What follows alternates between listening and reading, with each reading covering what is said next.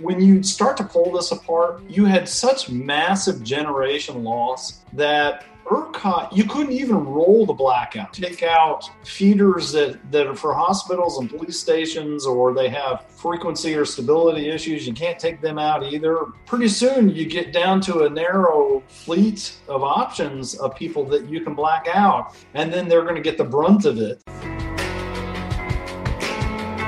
As the storm hit Texas, power generating plants across the state were knocked offline. Without that supply, the Electricity Reliability Council of Texas, known as ERCOT, ordered utilities to cut power to homes inside the statewide power grid purpose of having an electricity market is to deliver electricity to homes and businesses, right? Yes. And we know that for several days, electricity didn't go to homes and businesses, right? Quite a few of them. The lawsuit alleges gross negligence by the power grid operator and the electricity provider, saying it led to the death of 11 year old Christian Pineda. It's just hard to say in any aspect that it's a success because there was so much suffering and, and damage, we, and we never want to see this again. Welcome into the Green Insider Podcast, powered by eRenewable. I am your host, Fred Davis, on this special edition of the podcast, our three part series looking at what went down at ERCOT two weeks ago, the mechanisms behind some of the decisions leading to the rolling blackouts, the extended power outages, what needs to be done moving forward so that these sort of things don't happen again. We've welcomed some of the best minds in both renewables and the energy sector to share their thoughts on what happened and what needs to be done moving forward. In part one, we'll welcome Steve Berberich, former California ISO CEO, who now lives in the Dallas area. We'll get his thoughts very unique perspective on what went down at ERCOT. Uh, we'll get his thoughts on ERCOT's decision making, differences between what he went through last summer with the California blackouts, as well as some of the differences between that situation and what went down at ERCOT. Very interesting there, as well as whether ERCOT being a standalone grid actually helped or hurt them in this instance. Lots been made about that. We'll get Steve's perspective as well. And then we'll welcome Ben Parvey, CEO of Blue Sky Power. We had him on episode two of the podcast. He'll discuss the role microgrids could have played in all this and what role they'll play moving forward here in the state of Texas, searching for solutions and not assigning blame, as well as will this lead to more folks getting off the grid as a result of what went down over at ERCOT? Very interesting thoughts from him on that as well. We'll touch on episodes two and three of the series on the other side, but without further ado, please welcome to the program Mr. Steve Berberich, former California ISO CEO what happened in Texas was multiple fold. I mean, first of all, it was an epic uh, cold spell like Texas probably never seen before. And I think when you're working with the electric system, you look at risk and the tails of the risk. And in, in Texas, you have to look at the tail when it's very hot and the tail when it's really cold. And the question is, how much can you provide for both of those tails, and how far do you go out to handle, you know, the 100% risk factor? And you know, going way up that curve, you know, beyond at the tails, it costs a lot more. Um, so the question is then, where do we invest our money? I think the entire uh, supply chain basically failed here in Texas along the way, and it is multiple fold. Much of the generation of the generation in, in Texas is uh, gas based, and the gas system itself had issues, which likely took out some of the supply. And I also want to note I have no details of exactly what happened. I'm observing from my own expert uh, uh, background on this, but uh, I know gas system had issues and they couldn't supply power plants. Power plants, I don't think were necessarily situated to handle cold weather. And I would add that you can certainly do that. The northern climes show this, but you also have to consider when you're winterizing the plants that they also have to have proper cooling in the summer. So, you know, putting blankets in insulation is fine when you're in Minnesota, but not okay when you're in Texas. So, you're going to have to provide for that. So that'll be part of it as well. And I think there's going to have to be a winterization of the fleet, some level to reduce that risk tail. And I think you'll have to look at the key supply lines of the gas system too to see what risk you want to mitigate in the tail of that as well. So that'll be part of it. Um, I know that uh, one of the nuclear units went down because uh, you know, some of their cooling equipment, which is essential to them, had freezing, and they'll have to address that. So I think this is going to be addressed across the board. Let me turn my attention to my my brethren at, at ERCOT. A couple of observations there. One is I think if you had asked them, they probably should have put more warning out and I know their CEO quite well, and I'm sure that he did everything and that organization did everything they could. Keep in mind, they're responsible for uh, balancing the system, and they can balance the system only with what they've got. And with the loss of so much significant generation across the board, coal plants, gas plants, wind, uh, the nuclear, they had no choice but to drop load. Now, I, I know based on some of the testimony, they were, you know, four and a half or five minutes away from, you know, total system collapse. And obviously their mission is to make sure that doesn't happen. And I'm sure they did a good job. And I also would caution people to read too much into that because that is what grid operators do. They, you know, make sure you don't get to that margin. And I think ERCOT probably, you know, did what they had to do uh, to keep that balance and keep system stability frequency movement, and I know frequency dipped quite low. Frequency itself going too low can trip off plants too. I don't have the data of whether any did, and if so, how much did, and that'll have to be looking looked into because the grid operator would be responsible for making sure the frequency stays in place. Let me just quickly distinguish ERCOT from California as an example where I was. California is in part of the Western grid, and you can get you know frequency support from a much broader region. Texas is its own grid, so they had to do all this frequency support within themselves. You know, Fred, that's kind of my view on this uh, situation. I think uh, the last ink has not been spilled on this, and we'll see what uh, what turns up. A lot's been made, Steve, about how Texas is independent and has an ERCOT separated from the rest of the country. How much of a factor would it have made had Texas been with uh, connected to the rest of the grids, east and west? Yeah, it's a good question, and I can only speculate. Let me just say this: I do know that the um, the surrounding systems were under strain as well because, and I believe they had some load shed of their own. Um, I'm not certain of that. I want to be clear about that. No, that's true. That, that, were, that is true. That they were strained as well, and so how much support they could have gotten is under you know a lot of question. Now, if you're connected to a much larger grid, obviously you get some help. But there's there's two coins of that.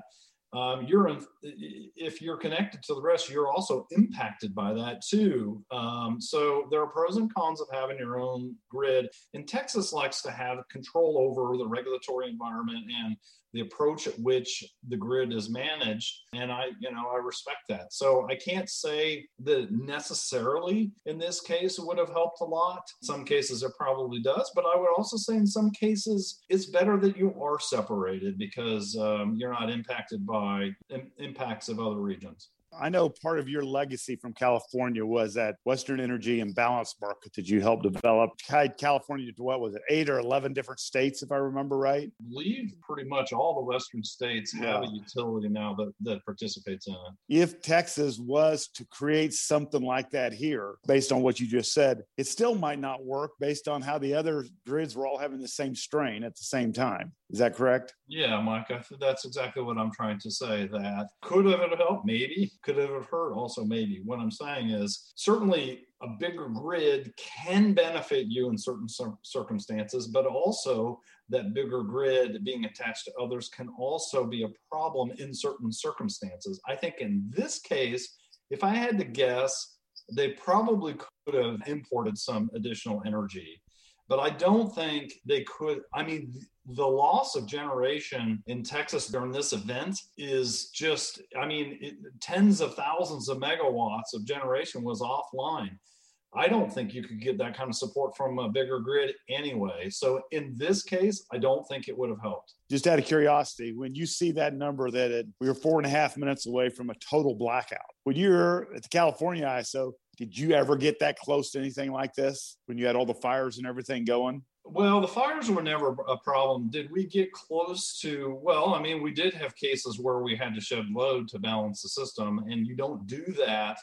I mean, the last thing you want to do as a grid operator is shed load. there was nobody at ERCOT that wanted to shed load, and they waited to the last possible minute and looked at every available option, I'm sure, before they shed load. And that meant getting closer to the edge.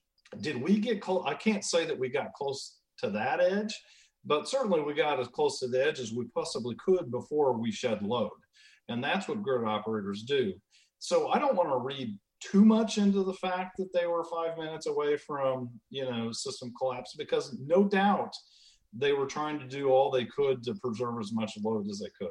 And, and real quick, just for the folks at home, because we've heard the term shed load uh, quite a bit over the last few weeks. Just for in layman's terms, what exactly uh, does shedding load mean from the grid? Those are blackouts, Fred. That's uh, the, the industry term for that is load shed. But uh, for those who are at home, those end up being you know loss loss of your electric service. It's a it's a blackout. But uh, in our world, you're trying to balance load and generation, so it's load shed as you've watched this unfold, and, and like you said, I know you talked about watching the hearings, and I know Mike and I caught some of it, and some of the folks we've talked to watched it as well.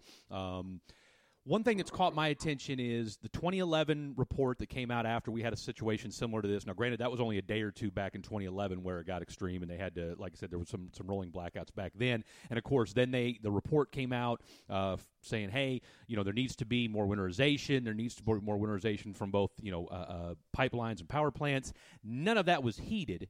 All right how do we ensure that that doesn't happen again and that we don't have short memories and now that it's again 70 75 degrees here in texas again and everybody's putting their ac on and freezer two weeks ago how do we how do we keep that same energy as the kids like to say so that we don't have a, another um, you know situation like this again and we're having the same discussion with you two three years from now? Yeah that's a good question but i think it, it gets to the very nature of the the way the, the market is situated in texas I mean, they allow prices to go very high to incent people to be available when the prices are very high. And that was the incentive system that was in place in 2011 and certainly uh, this year. Um, and the question you got to take a step back and say, is that incentive system adequate to make sure these kind of things get done? So um, that's going to have to be part of it. And then if you do winterize these plants and do those capital investments to make sure they're available, how do they? How do the uh, generation? How does the generation fleet recover those costs? You can order it, um, but I think you'll have to take a step back then and look at the design of the markets. How do these compensation systems work to make sure that the capacity is available? Keep in mind, Texas doesn't have a capacity market like many of the Eastern ISOs do. And California had a resource adequacy program, which was sort of a proxy for an administrative capacity market. Texas doesn't have that.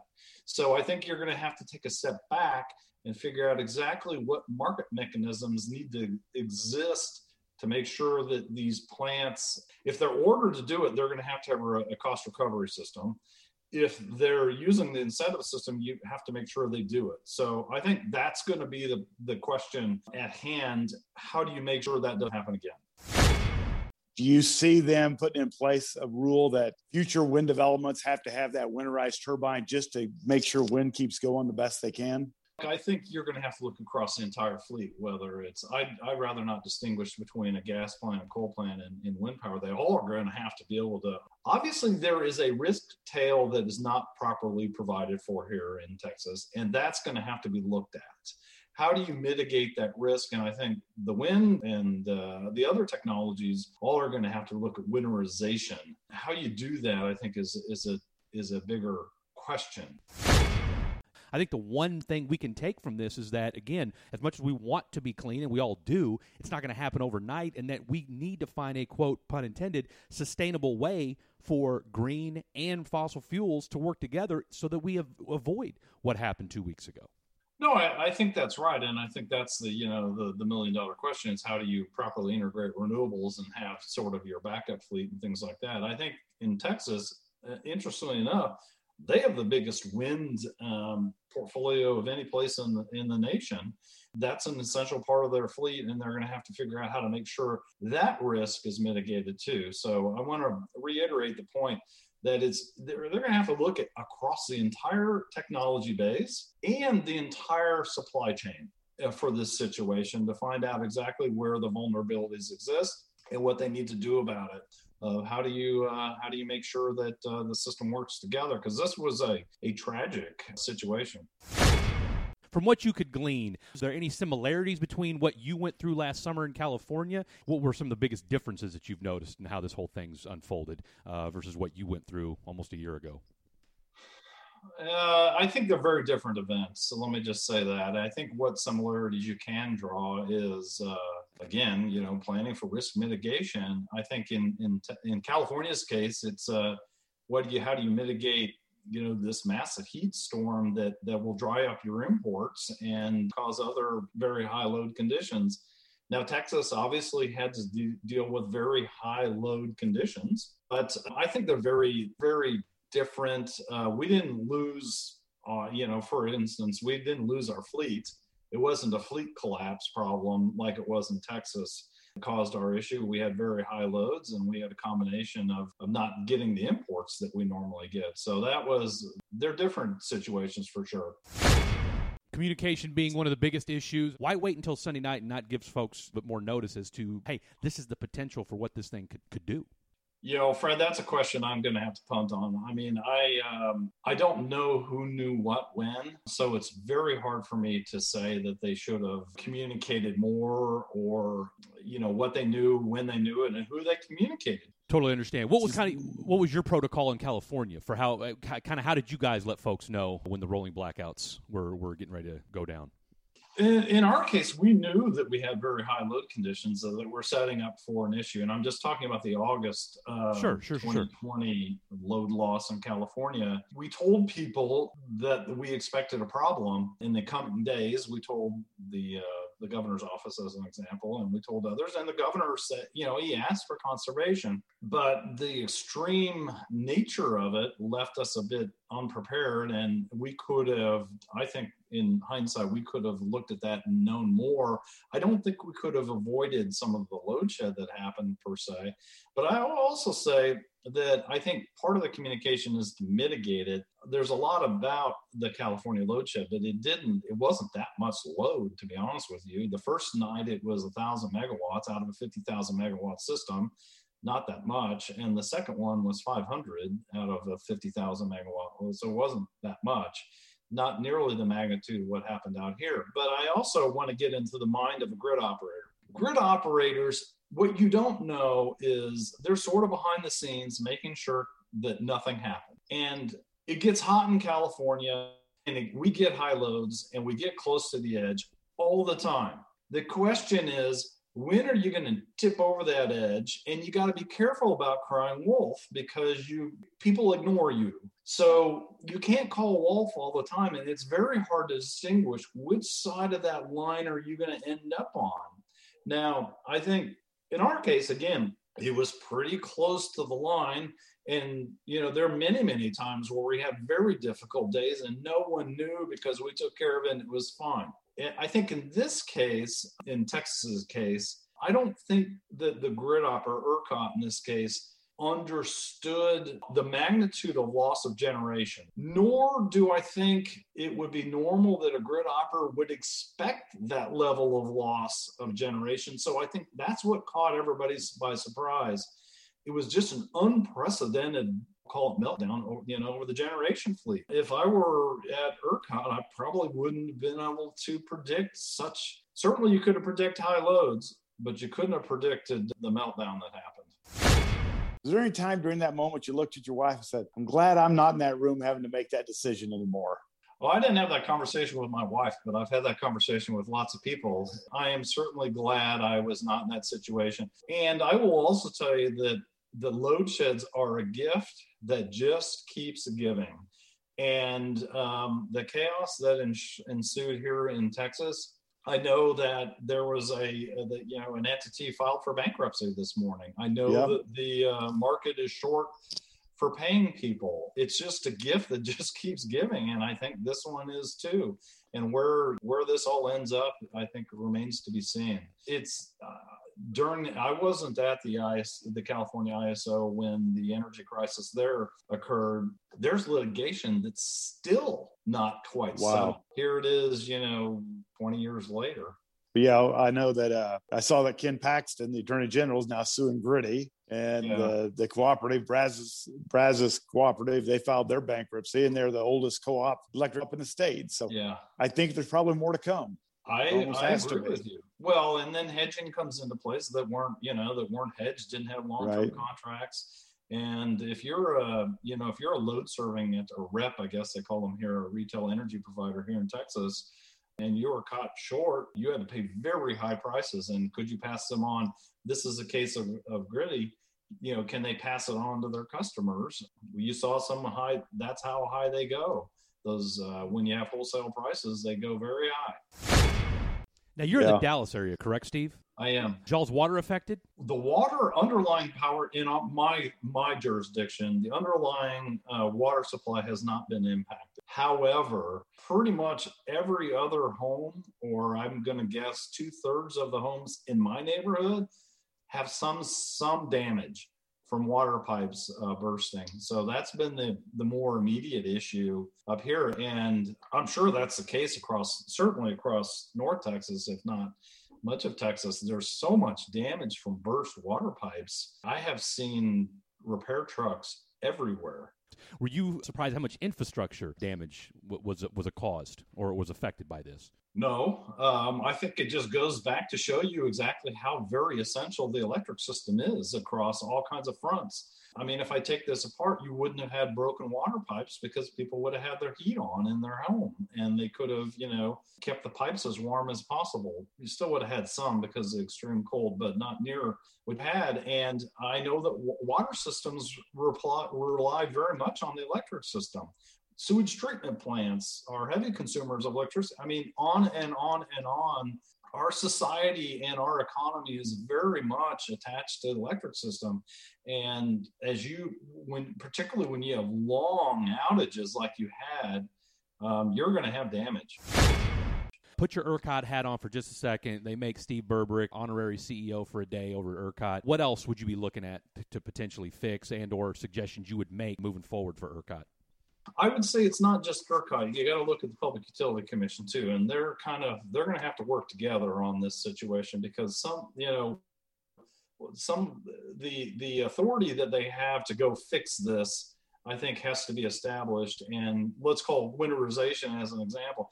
Who who can order it? And does it take les- legislation to do it? Or can the PUC order it? Uh, ERCOT can't order it. So if I'm the CEO, I'm working with you know the policymakers and the public utility commission to come up with the 10 things that need to get done. I'm sure ercot's going to have to look at as i mentioned some of the market mechanisms maybe are inadequate um, and how do you how do you deal with that?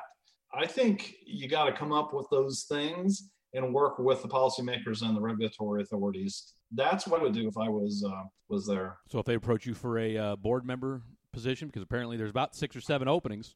Uh, nobody's called and i'm not sure i'd want to do that right now to be honest with you Really? it's a high stress thing being in grid operators. uh, It sounds like it. By golly, I, it's one of those things. Uh, been there, done that. Um, Got the T-shirt and the blackouts to prove it. So it was better to be on this side of it than on that side of it. That's for sure. Really? Because, He yeah, slept. look, I've been in the uh, in the control room when these decisions are made, and um, I've watched firsthand the conditions that exist and the stress that the people uh, are under.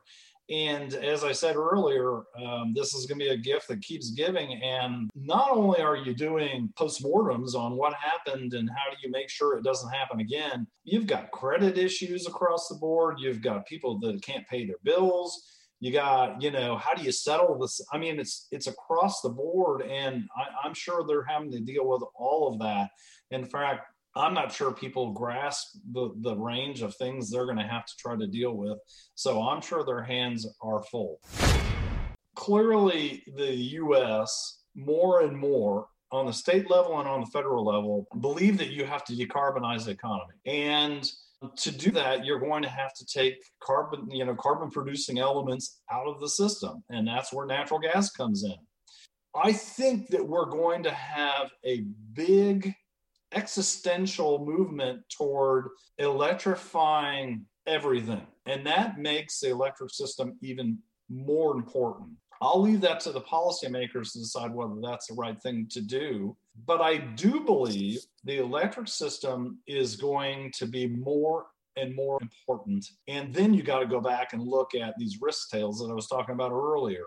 If it's going to be more and more important and people are going to move to things like that, uh, to electric heat and, and all those kinds of things, then you're going to have to make sure the system is even more prepared, I believe. Thank you so much, Steve. Now let's welcome Mr. Ben Parvey, CEO of Blue Sky Power.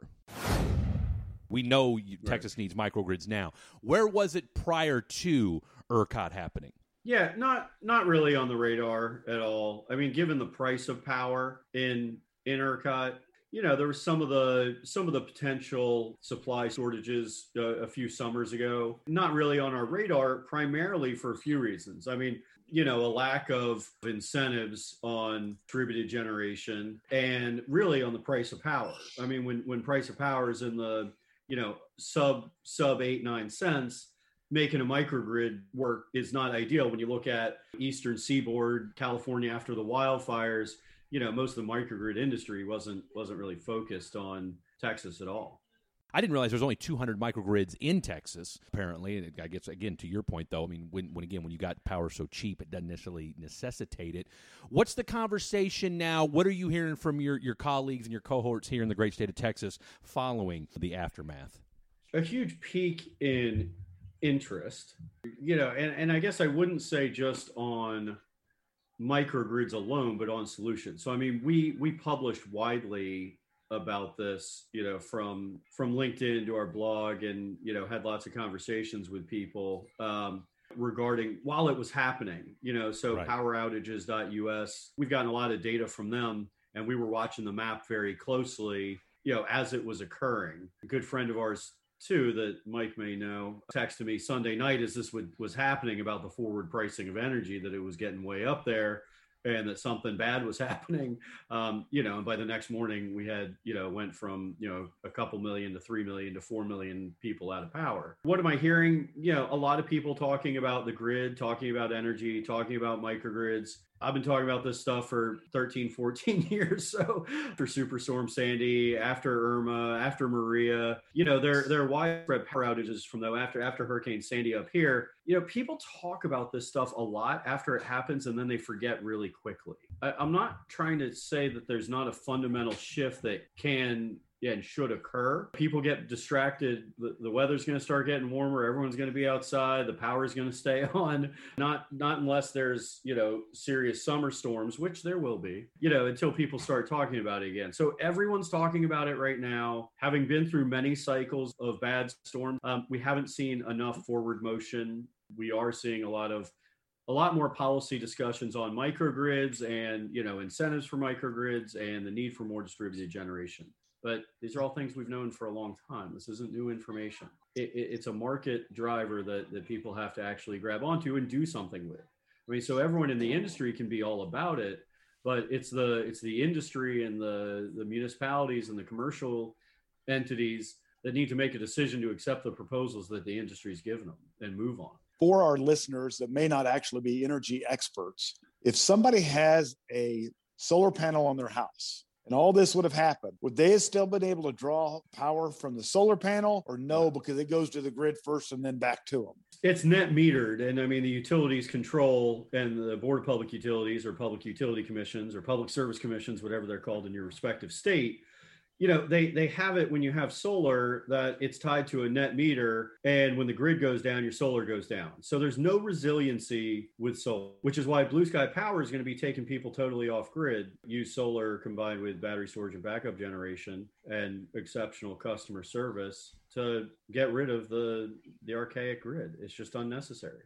Why don't you tell us more about that with your firm blue sky we've created Peak by Blue Sky, and essentially it's for residential and small commercial facilities, solar battery storage and backup generation take people totally off grid. You know, we've designed not only the systems to do that, but with guaranteed uptime, we're able to uh, beat the utilities on pricing as well as customer experience in a way that you know has been unparalleled in this industry that you know is a 120 year old archaic industry built on unstable structures. In our modern lives in 2021 it's just it's unbelievable that all our our modern conveniences and devices and everything are powered by 120 year old technology. When you're telling somebody you're taking them off the grid and and this microgrid or this you know peak by blue sky is going to be able to do that for them how are they going to get their electricity then? What exactly does that entail for those folks for just just a just a very basic understanding? Your energy is produced on site you know not sent from a power plant 200 miles away over wires you have no control over. Power is produced on site by solar battery storage and backup generation so you have redundancy. So there's there's no reason to fear you know technologies that have been in place for you know many many decades you know for 50 years plus keep you powered up. It's not not novel and it's a, a much better way to make sure your family is safe years ago when people would say hey you know we're getting off the grid i'd be like no you're not you know we're just you're putting in solar and you know you're getting sustainable energy but you know really it's net metered and you get you know that's not really a construct that works right but you know there are private property rights and utilities have a, a, monopoly that isn't serving the customers. So it's a concept that for many years we said not something that available in the marketplace. And so we work with the interconnection agreements and we work the established protocols. You know, the utilities have have said given lip service for many years to uh, you know reduce reduce greenhouse gas reductions and for distributed generation. You know, there are a bunch of places where you know they don't even approve solar on rooftops. Uh, you know, you got to go through the utilities and comply with their mm-hmm. guidelines. So, you know, this is America where there are private property rights. And to have the utilities tell people what they can and can't do is almost unfathomable. On top of that, if you can't keep their lights on and keep Americans from freezing, you know, or from, you know, sweating or dying in harsh conditions, then you don't deserve your monopoly. You, don't, you didn't deserve it in the first place. But this is a country of free enterprise and of property rights. And for years, you know, we've kowtowed and said, oh, you know, please grant our interconnection agreements and, you know, we'll play nice with the utilities and give us the incentives that you give us. But I just, I, I don't, I don't think it's viable anymore. I think it's time. I think we've come too far and too many of these disasters in the last 10 years have seen too many people put at risk and you know it's no longer uh, appropriate to be complacent and for you know these monopolies to tell the public utility commissions and elected officials that that's the way it is. It's not the way it is.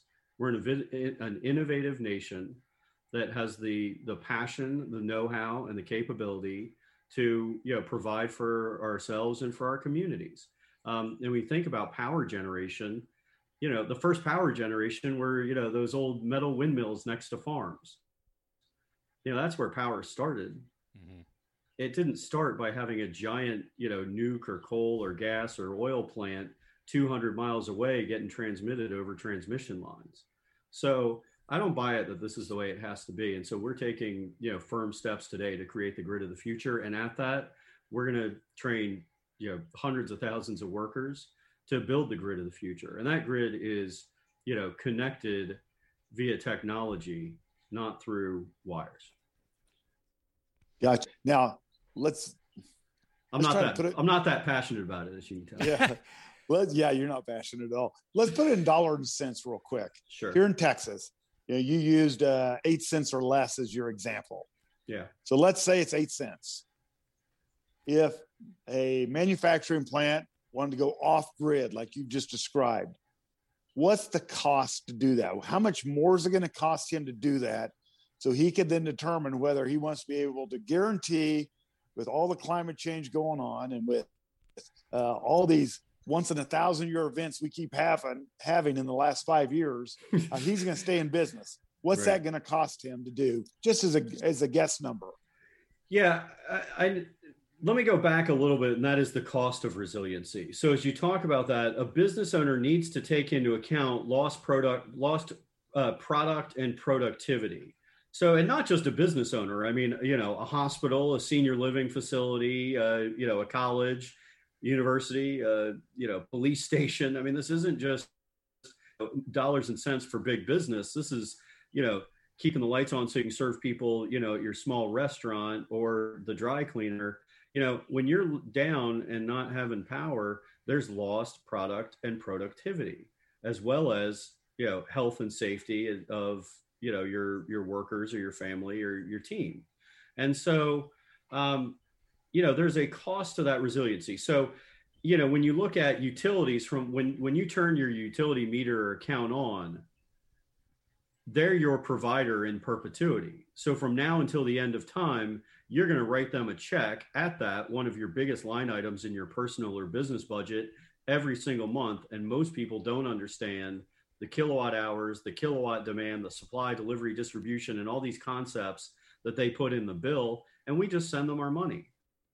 And they guarantee us, you know, a, a certain level of, of, customer service for sure, uh, or even keeping the, the lights on. So when the lights are off, you, you want to factor in that you have lost product and productivity and what's the value of resiliency? And so you can calculate that. What do you lose for every single minute or every single hour that you're without power? You know in the case of, of texas how many days? What does that mean? How much does that cost you? Um, so there's a value of resiliency. And then add on on top of that you know what do they pay. They should be able to pay grid parity. I mean it should be the same cost that you pay now because if we take them off grid and they're signing up to be our customer for you know from here to perpetuity we can guarantee them that we're going to keep the lights on. We're not going to let the power go down. And we're going to provide them exceptional customer service and also uh, you know empower their communities. We're going to be a part of their community and we're going to help them stay powered on and keep meals getting delivered and keep uh, people at work and keep people safe. So um, there's a value to that but it should be the same they're currently paying for electric you know not much not much more not much less. I mean we can fund these projects you know over a, a 30 year basis. And when they're signing on to be our our customer the same way they sign on to be the utilities customer for life um, we'll guarantee them exceptional customer service at, at a reasonable price.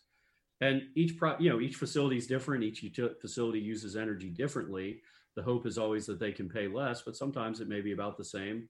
Some cases it may be slightly more, but it's not going to be something that doesn't make economic sense. How does peak blue sky work for the homeowner? Yeah, I, I mean, it works even easier for the homeowner. I mean, you know, home profiles, you know, are are fairly straightforward yeah. and not as complicated as a, you know, an industrial facility that uses process steam to build stuff. Um, yeah, less complicated than a hospital. You're not going to need near as much, obviously.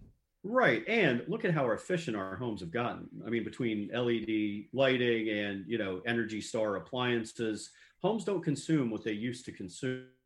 So, um, you know, similarly, we'll be offering people, it depends what, what state you're in. I mean, we're still dealing with, you know, Texas energy prices being pretty low, but people now see the value of resiliency. I mean, when you have families, you know, burning fencing and kids' to- toys to stay warm, you That's know, a problem. I mean, you might you might be paying a couple dollars more each month, you know, if you're in a place that has really cheap electric like uh, like Texas, but you know, someone that actually cares about you is going to pick up the phone and for 99.7% of us, we're back to normal again. How do the things that need to be done, the winterization, whether it's the wind turbines, whether it's a power plant, whether it's a, a power line, whatever, who needs to enforce that that's going to get done? Just taking the Texas example specifically, I mean, you're, you're asking the question specifically related to Texas. Yes.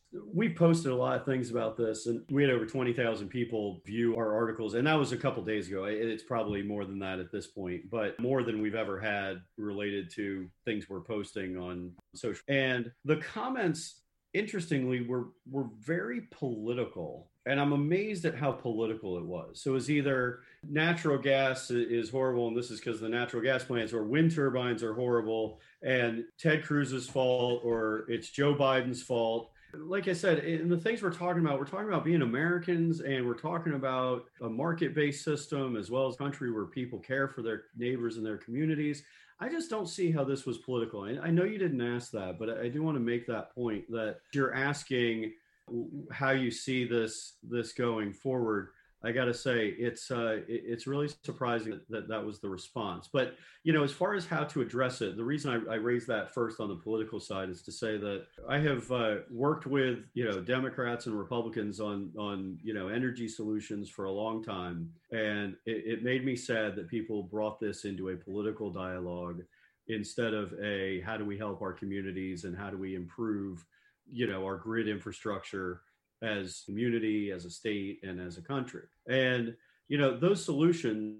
This is only hearsay, but I mean, someone had, had told me earlier this week there was a report that was submitted to Rick Perry when he was governor stating that utility infrastructure in Texas was not was not winterized and that something needed to be done about it. And the utilities then went to the Public Utility Commission and said, "Yeah, but that's expensive. You know, don't make us do that." And and they hadn't done it. Again, someone told me that. I didn't read it independently. It's hearsay, so you know, don't count it. I'm sure someone will tell me I'm wrong. But you have to know that if all of the pumps for getting gas to the to you know from the pipeline to the combined cycle plants and the gas plants are winterized in you know in Pennsylvania that they should be rated for you know 0 or 10 degrees in Texas as well and I'm pretty sure that the engineers who designed that at some point knew that too. And I'm also pretty sure, having been in this industry a long time, that some financier, some contractor, someone paying for it said, What can we do to value engineer and reduce the costs on this? And someone said, ah, We don't have to winterize these things. It was brought up, and a decision was made somewhere that there's a cheap, ah, you know, in Texas, it doesn't get that cold. Yeah, but it, it it does every now and then. You know, just like siting a building, they deal with the hundred year floodplain. You know, like yeah. you have to deal with where the water will get to in a hundred years. Well, here it's where how far the temperature will go, and like you know, are these things made for it? And this isn't a fault of wind turbines, but it is important to note the wind doesn't always blow and the sun doesn't always shine. And renewables are not just the only answer, they're a big part of the answer. This should not cause a fault to wind turbines because somehow the wind turbines off of Cape Cod with nor'easters ripping through at freezing temperatures have continued to turn without problem. So they could have and should have been winterized. In your view, how does this affect renewables, their standing? Is it is it good, bad, indifferent? I feel some way it's it's actually probably a good thing in some capacity. Where where do you fall as far as where how renewables uh, fared? One of their bigger tests. I mean, there's no going back. No, absolutely coal plants are being closed, retired, and we have tons of natural gas in the US. And solar and wind have seen the largest increase in approvals for, you know, grid tied plants. That investment's not going to go backwards.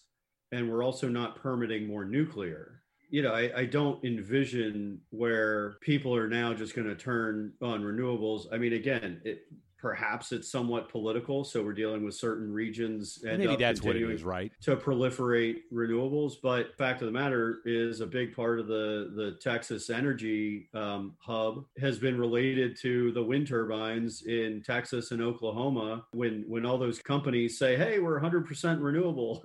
You know it's because they're buying texas wind recs or they're buying you know texas wind supply. And you know blackrock requires all their investments and all their portfolio companies to take sustainability into account, that's not going back. When when you know most of the institutional investors in the world and most of the large insurers require you know resiliency and a you know a, a sustainability plan there's not where we turn back and go ah you know forget the renewables. Let's just go back to to burning coal. So yeah i, I don't see a, a major impact. I mean there's there's so many people doing such wonderful work uh, building renewables and so many you know from from local you know mom and pop shops installing solar as a part of their home services to right. the largest global investors you know from goldman sachs to black blackrock putting billions and billions of dollars nationally and globally into it. There's we're not going back.